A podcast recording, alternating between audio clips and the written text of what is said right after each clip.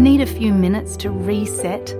Great Minds is a podcast from SBS that guides you through different meditation styles from around the world.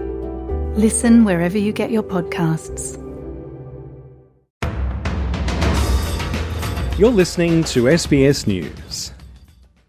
The Director General of the Australian Security Intelligence Organisation, Mike Burgess, dropped a bombshell in his annual threat assessment. A former Australian politician betrayed their country, recruited in a large scale intelligence operation known as the A Team.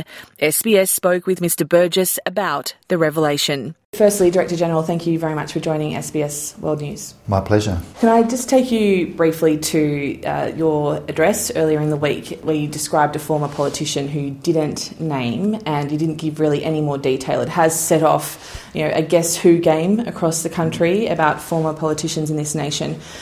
Firstly, what do you understand to be the motivation of that former politician in the action that they took? So in this case, I won't I won't go into details of motivation, other than to say, in general, motivation could be many things. It could be money, it could be political beliefs, it could be for years a foreign intelligence service has actually cultivated a relationship with you and built a sense of indebtedness, so you feel like you owe someone something. It could be coercion. There could be some blackmail going on. There's a number of reasons why these things happen in general, but in particular cases, and even in the case I've shared, I won't go into details. And the reason I don't go into details is the objective was to raise awareness. It's not the first time I've mentioned political interference. Um, importantly, though, if I shared the details of who it was, they might figure out how I worked out who it was or how my organisation, and that's our secret source, and I need to protect that. In terms, though, of the way that you have conducted your role, you've spoken a lot about the importance of coming out of the shadows and being transparent. So, can you understand why former politicians in particular, but others are saying that it is in the public interest for Australians to know who this person is? So, I understand the interest. I can understand a view that it's in the public interest, but I don't agree with that. I think the public interest and the reason why I do my threat assessment speeches is to raise awareness of what threats to security look like. It's important those threats are explained to the people we protect. It's important that actually people recognise so they can resist and report such overtures from foreign intelligence services. That was my objective. Won't go further than that. When did the A team operation start, as you understand it? The A team have been operating for many years. We have been watching them over a period of time and we deal with them over a period of time. And in recent time, we've actually taken it up to them and confronted them directly. Uh, so you're talking decades. You're, you're talking an extensive. Not period? decades, less than a decade, but a number of years. Okay. Several and years. In terms of this former politician, were they recruited, or did some of this concerning activity happen while they were in Parliament? It the activity, well, so former politician now, the matter is resolved, but this happened when they were a politician. It happened when they were in a parliament in Australia. Correct.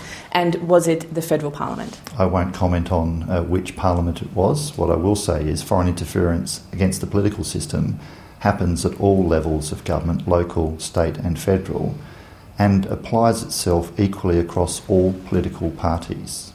You didn't go into any detail about what this foreign government was able to achieve through having this connection.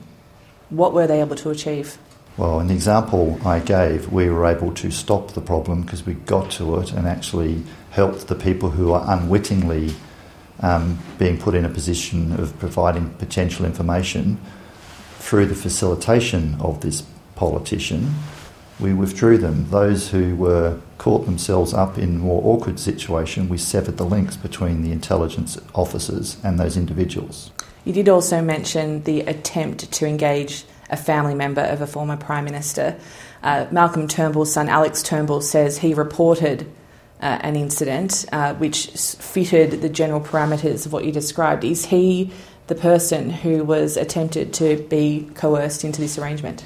Well, again, I'm not going to comment, and I, noted his comments, but if you listen to what I actually said and then look at what Mr. Turnbull said, I think you conclude they're not the same case.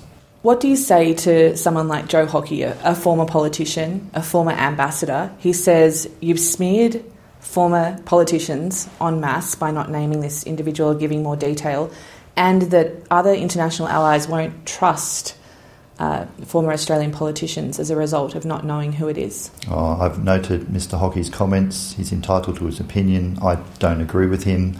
I've said before many times, I've repeated this many times, the vast majority of politicians are thoroughly resistant to this type of foreign interference. That means there's only a very small number who are not. I don't think I've smeared anyone. The objective was to raise awareness of interference in the political system. It looks like I've achieved that. This is not the first time I've said it. It's important they understand what it looks like so Australia can continue to be free from political interference from foreign governments who choose to do that in a covert, clandestine way. There is a call from the opposition for parliamentary privilege to be used to name this person. Do you think that that would be something that you would find helpful? Um, I don't think it would be helpful to disclose anyone, and let me explain that. Uh, foreign interference against the political system, targeting local, state, and federal, and all parties equally. If you wanted me to get into a name game and name and shame, it would reflect across the entire political spectrum. So if anyone's looking for a political point score by naming one individual, I'd encourage them to think carefully about what they're asking for. Is it a Labor politician? I'm not going to comment on which party. Again, this happens across all political parties. And who's been briefed on this in the government? Who actually knows uh, who this person is? The Attorney General, the Prime Minister, the Home Affairs Minister? So, this was a historic case. So, historic case means probably not this term of government. Mm-hmm. And if you think about the um, my other comment around the espionage and foreign interference laws were not active when this happened, I think that will give you an indication of it hasn't happened since that law was passed. Therefore, work out the time frame. Before 2018. Well. Uh, Am I correct in saying that? Correct. Yes. Okay. Well, let's move on to uh, the SBS investigations that have been uh, broadcast this week. Many sources have told SBS that they felt they're not able to exercise their democratic right in Australia to free political expression.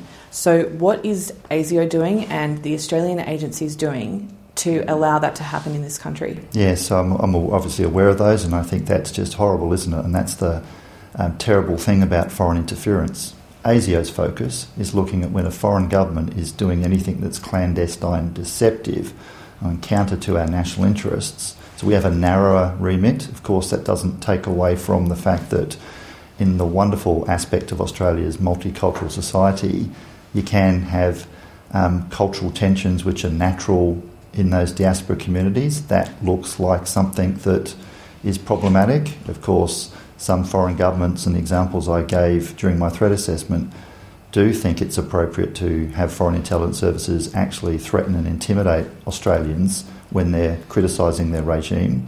That is totally unacceptable. When ASIO sees it and finds the indication of it is in our lane, we deal with it effectively, both through our own actions and the actions of the task force. Uh, we will continue to take that seriously. More broadly, though, as a society, when people feel like that's they're happening to them, they should talk about it. They can call the National Security Hotline. If they're threatened, they should call the police. And if it's something that we um, have leads on, we will follow it up. And I've given examples of where we've identified it and dealt with it effectively. That was ASIO Director General Mike Burgess. Look out for part two of this interview with ASIO's response to claims from multicultural communities that cases of intimidation and spying are escalating. Anna Henderson, SBS News. Bye.